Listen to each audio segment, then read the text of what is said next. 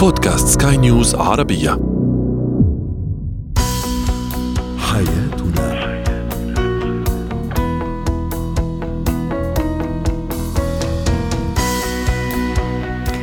مستمعينا الكرام أهلا بكم معنا إلى حياتنا. برنامجكم وفضاؤكم اليومي الذي يعنى بشؤون الأسرة وباقي الشؤون الحياتية الأخرى والذي يمكنكم الاستماع اليه عبر منصة سكاي نيوز عربيه dot com slash podcast وباقي منصات سكاي نيوز العربية الأخرى. شاركونا أيضا عبر رقم الواتساب 00971 معي أنا آمال شاب.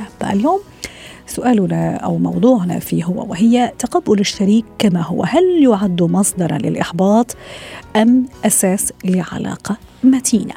أيضا كيف أعوض طفلي إذا كنت سيدة عاملة أو أم عاملة؟ كيف أعوده على الخروج من البيت إلى العمل خاصة إذا كان كثير الارتباط أو شديد الارتباط والتعلق به؟ وأخيرا كيف نتغلب على خوفنا من الإخفاق والفشل؟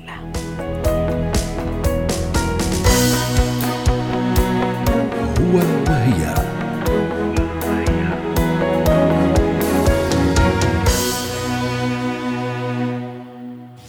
تقبل الشريك كما هو. هل هو صفة جيدة؟ هل يعزز العلاقة بين الزوجين؟ هل يجعلها أكثر متانة أكثر سعادة؟ أم يعد مصدرا للإحباط للشريك الذي يتقبل شريكه كما هو خاصة إذا كانت لديه أشياء سلبية. للحديث عن هذا الموضوع رحبوا معي بدكتورة ريما بجاني استشارية النفسية والأسرية ضيفتنا العزيزة من بيروت. يسعد أوقاتك دكتورة ريما. أنا شريكي زوجي أو زوجتي في أشياء مجموعة أشياء سلبية لا تعجبني لا تروق لي. حاولت مرات عديدة أني أغيرها فيه أو فيها لكن دون جدوى وقررت أني أتقبل شريكي كما هو. هل مع مرور الوقت سأصبح محبطة أو محبط لأني خلاص تقبلت هذا الشريك والأمور ماشية أم بالعكس سأؤسس لي علاقة متينة فيما بعد؟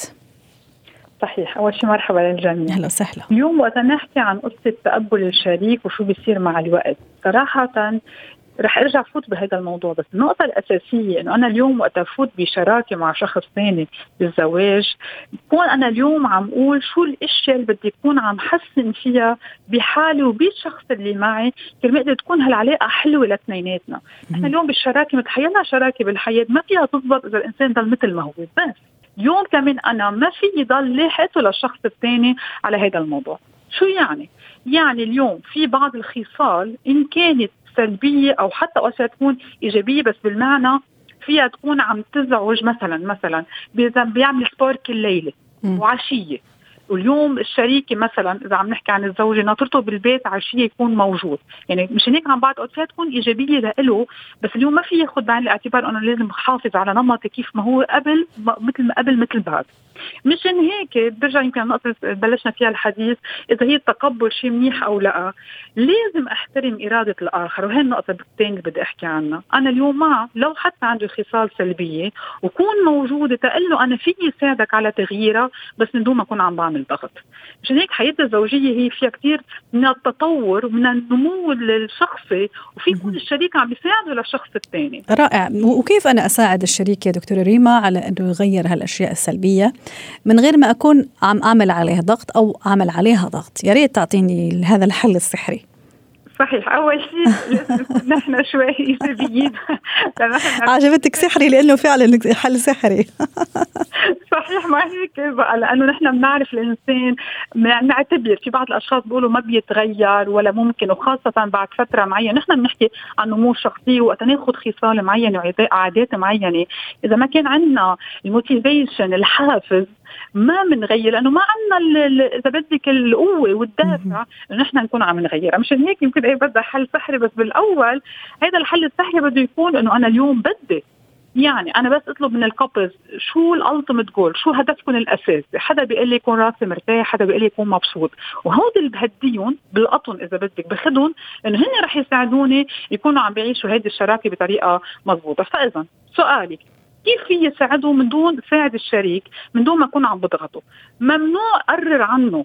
وهيدي كانت كثير تنحكى قبل. ممنوع أحط حالي محله ممنوع أفرض عليه الاشياء اللي أنا بحبها إن كانت لو كان رح أعطي examples سلبيات. يعني مثلا آه، بدخن مثلا بياكل إشياء بضرها للصحة. وأكيد وقت الزوجة تحكيهم للزوج أو العكس تماما بكون لمصلحتهم. بس أوقات طريقتنا بتكون شوي ثقيلة بمعنى إنه عم نضغطه عم نحسسه أنت مش مسؤول أنت ما بتعرف تفكر.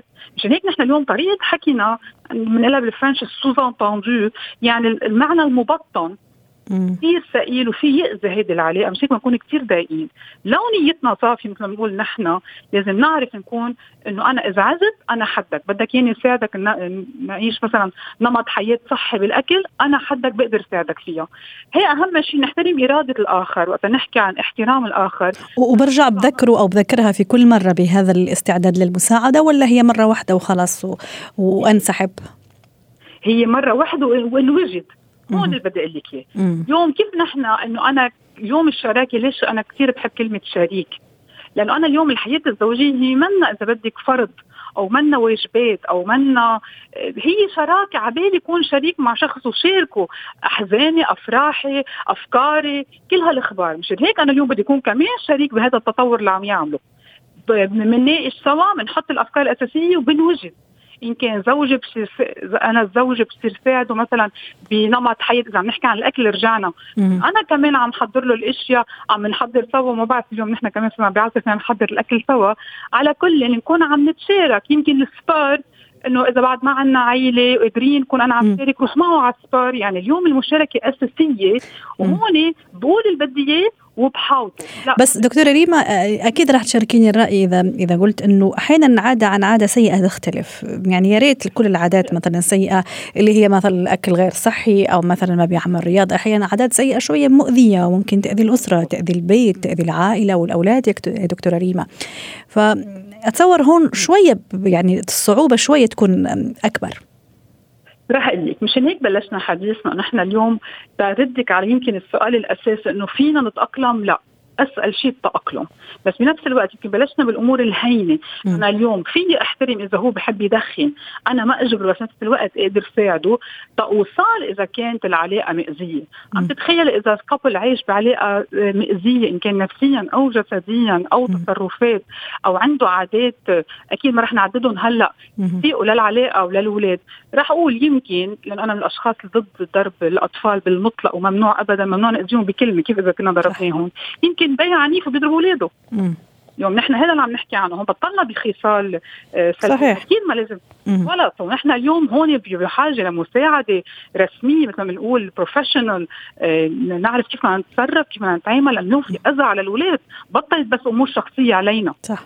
وفي عندنا example بفرنسا صار بال 2014 شو رجعت الامرأة عملت من وراء عذابات 30 سنة مع زوجها ومع الأولاد. صحيح. عشان هيك أكيد في أمور ذاتها وقت تظهر عن اطارها بدنا مساعدة professional آه، دكتورة ريما حتى نختم أيضا معك ونودعك اليوم على خير. حتى أنا أيضا لا أقع فريسة أو ضحية للإحباط. أنه خلص okay حاولت مرة ومرتين وثلاث وعشر وكل الطرق اللي دكتورة ريما حكت لنا عنها وحاولنا وطرق أخرى لكن يعني لا مجال للتغيير ولا أمل ولا فائدة.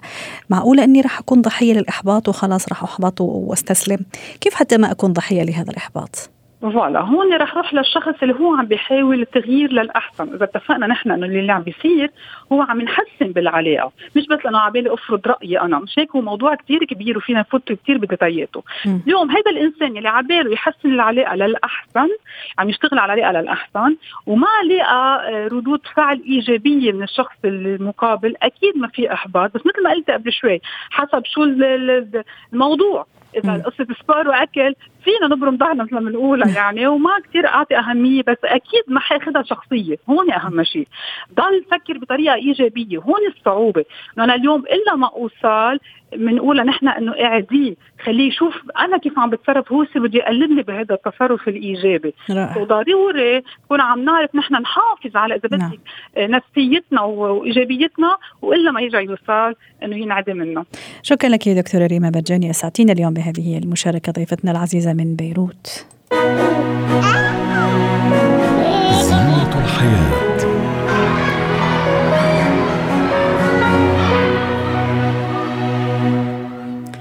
اليوم حديثنا أو سؤالنا عن كيفية تعويض الطفل على خروجي أنا كأم عاملة من البيت إلى العمل خاصة إذا كان شديد التعلق والارتباط بي. للحديث عن هذا الموضوع رحبوا معي بدكتورة كارين إلي الخبيرة الأسرية والتربوية. يسعد أوقاتك دكتورة كارين. أنا اليوم أم عاملة. آه، اضطريت أني أترك آه، البيت للعمل طبعا وعندي ولد أو اثنين. آه، وشديد التعلق بهذا الابن دكتورة كارين. يبكي كثير شديد الارتباط بي. ممكن حتى إذا رحت المطبخ يعني تلاقيه يعني وراي وما يتركني ولا لحظة. لكن أنا مضطرة للعمل انتهت ممكن فترة ال ال يعني الفترة اللي أنا فيها في المنزل انتهت الإجازة واضطريت أني أعود للبيت عفوا للعمل. كيف أعود طفلي على أني أذهب للعمل؟ وفي النهاية وفي آخر اليوم أكيد راح أرجع. كيف أعوده أنه يروح للمدرسة ويرجع وما بيلاقيني لأني أنا في العمل؟ أعطيني كده مجموعة نصائح آه، تربوية تهديه وتعطيه الثقة والأمان. نعم. اولا أول شيء يعطيك العافية. أهلا وسهلا. آه، في شغلة صحيناك اليوم بدري يمكن؟ آه، لا لا. ولا بالليل أنتم آه، لا عم بشتغل على توقيت لبنان. يعطيك العافية. ما في مشكلة. الفكرة إنه إذا أنا بدي أروح على العمل في إلها بعض المعايير والتدابير. أما إذا الولد بده يروح على المدرسة كمان إلها تدابير مختلفة. لأنه ال- الانفصال الأول عن الأم هيدا انفصال كتير أساسي ومهم صح. لأنه من بعده بتخلق كل أنواع الانفصالات بتخلق الثقة بتخلق الخوف من الإهمال وال والفقدان وغيرها. لهالسبب نحن وهيدي عن خبرة مع كتير ثنائيات صايرة بنعلم الأهل من أعمار كتير كتير صغيرة. لأنه الولد صحيح بيكون عمره شهرين وثلاثة بصيروا يقولوا الأهل هيدا بيفهم. صحيح يمكن فعليا الذاكرة ال- الذاكرة النظرية منا قوية عنده بهذا العمر ولكن الذاكرة السماعية بتكون منيحة. بيعمل assimilation للمعلومات بيتشرب المعلومة وبس يوصل لعمر إدراك المعلومة بتكون هي already بال system تبعه بيستوعبها وبيستعملها.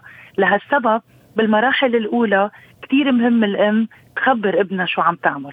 أنا رح روح على شغلي رح غيب كم ساعة رح اتركك بإيدين أمينة مع فلان الفلاني. هيدا الشخص رح تكون معه. إذا في شيء أنت عايزه رح يطعموك رح يشربوك رح يهتموا فيك. أنا هيدا الشخص بوثق فيه. لهالسبب رح تكون أنت معه. أنا ما عم بتركك على طول. أنا رح روح على شغلي لأنه مضطرة ورح أرجع.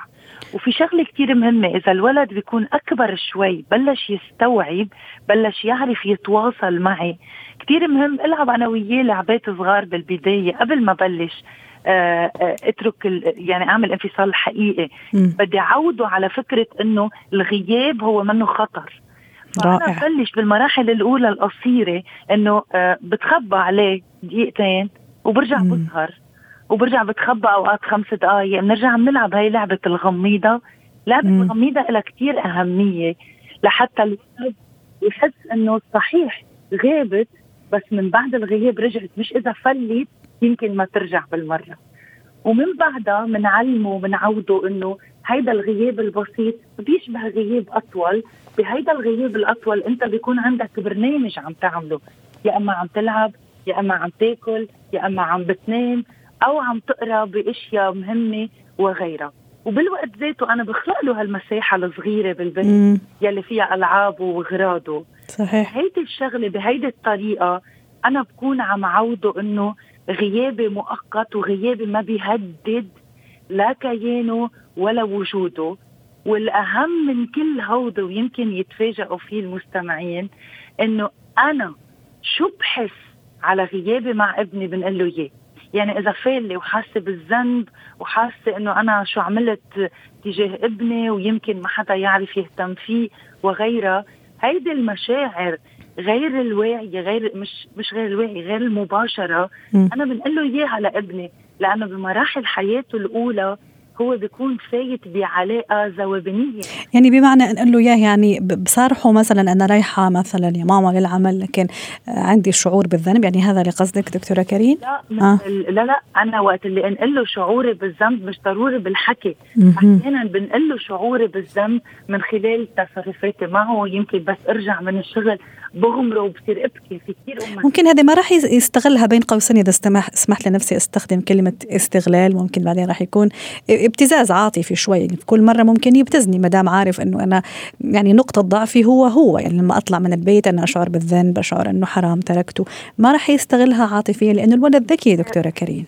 السؤال كتير مهم لأنه في بعض الأولاد ممكن يستغلوها بهالشكل. ولكن ال ال الشغلة الأعمق شوي هي إنه الولد وقتها يشوف إنه أمه فالة وحاسه بالذنب وكذا. يعني هو مش حاسس بالأمان لأنه أمه وقتها تفل بكل ثقة أنا عارفة مع مين تركتك أنا عارفة كثير منيح شو عم بعمل تركتك ساعتين ثلاثة رح روح على شغلي رح ارجع كل شيء. الولد بيكون مرتاح ومطمئن. مطمئن. ولكن إذا الأم فالة ومحسسته إنه يا الله وأنا عم بتركك وبركي ما عرفوا يهتموا وإن شاء الله ما تسخن تمام بغيابي يصير لك شيء وهيك. الولد هون غياب الأم صار خطر عليه. رائع.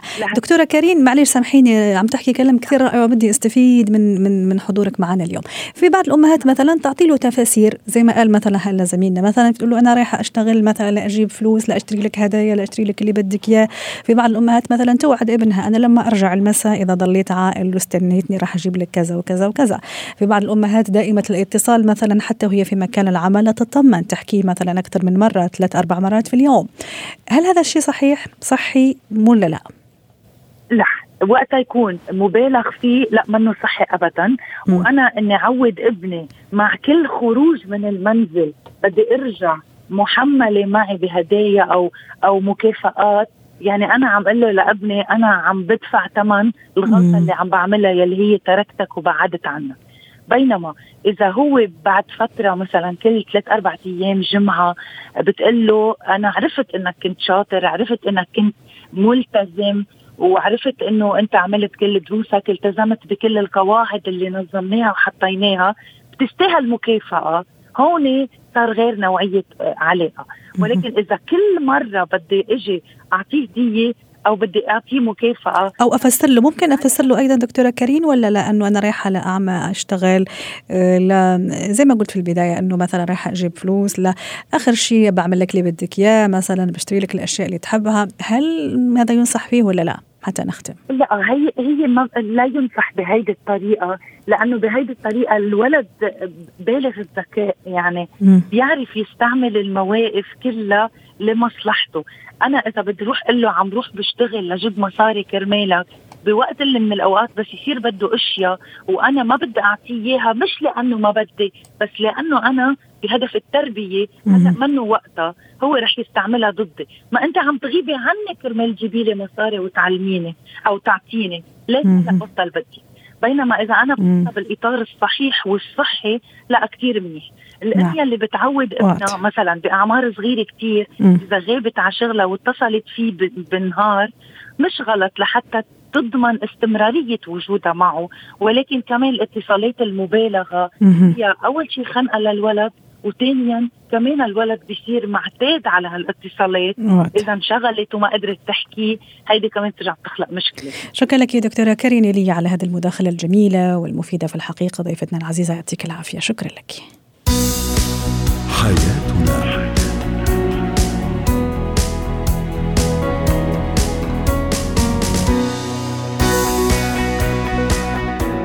مهارات الحياة.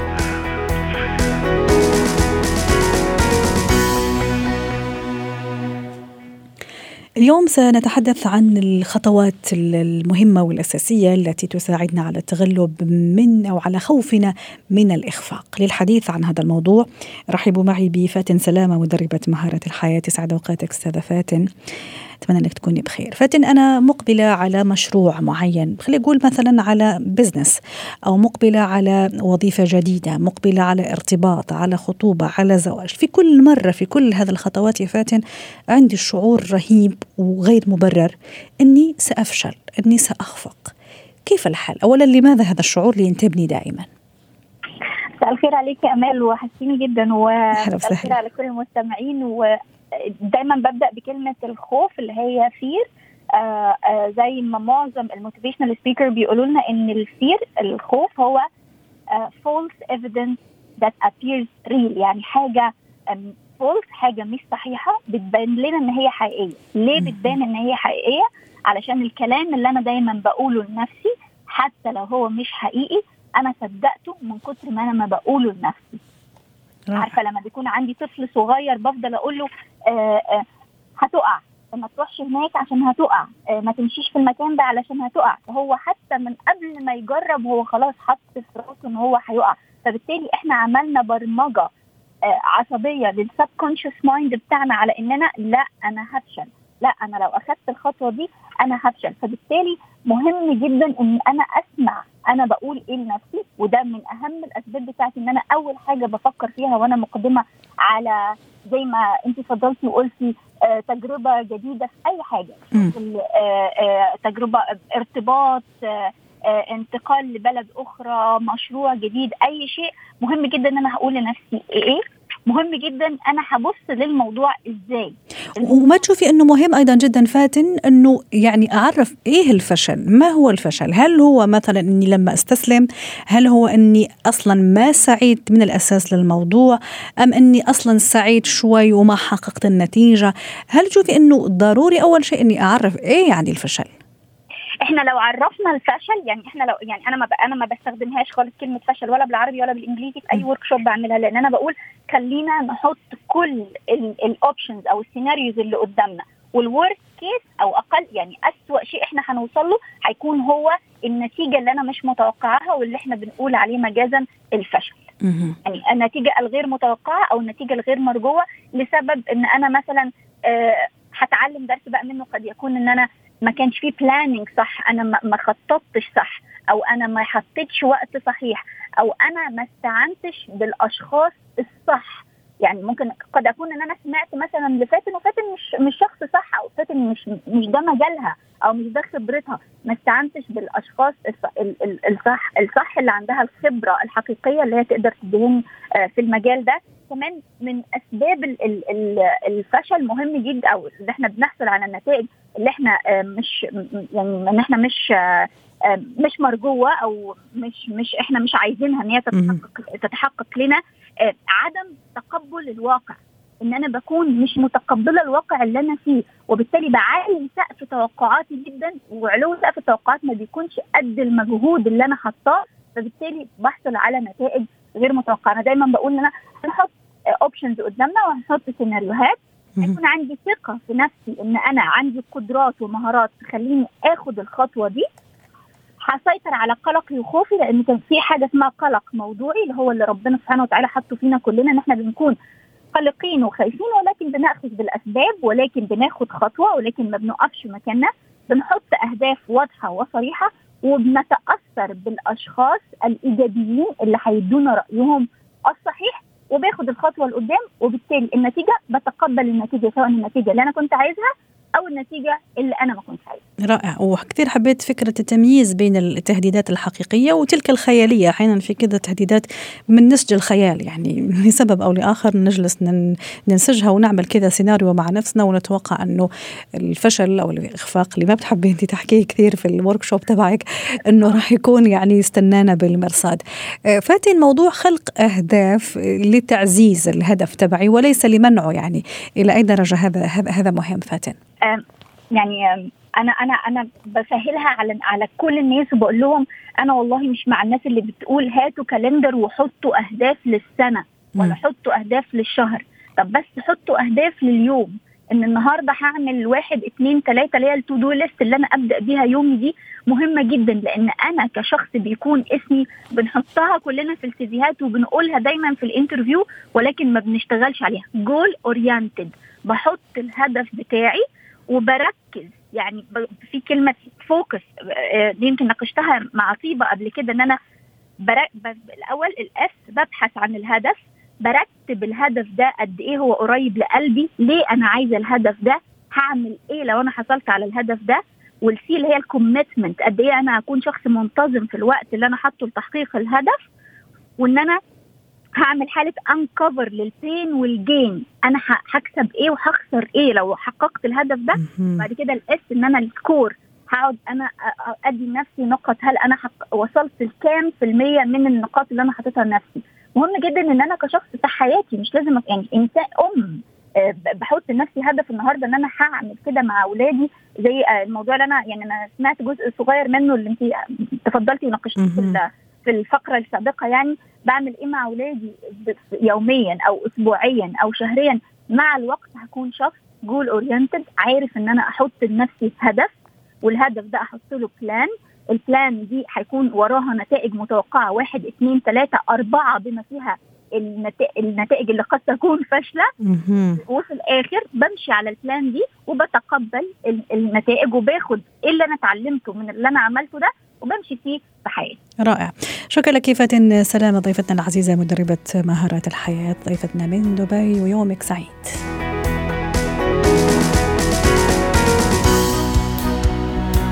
ختام حلقة اليوم من حياتنا شكرا لكم وإلى اللقاء.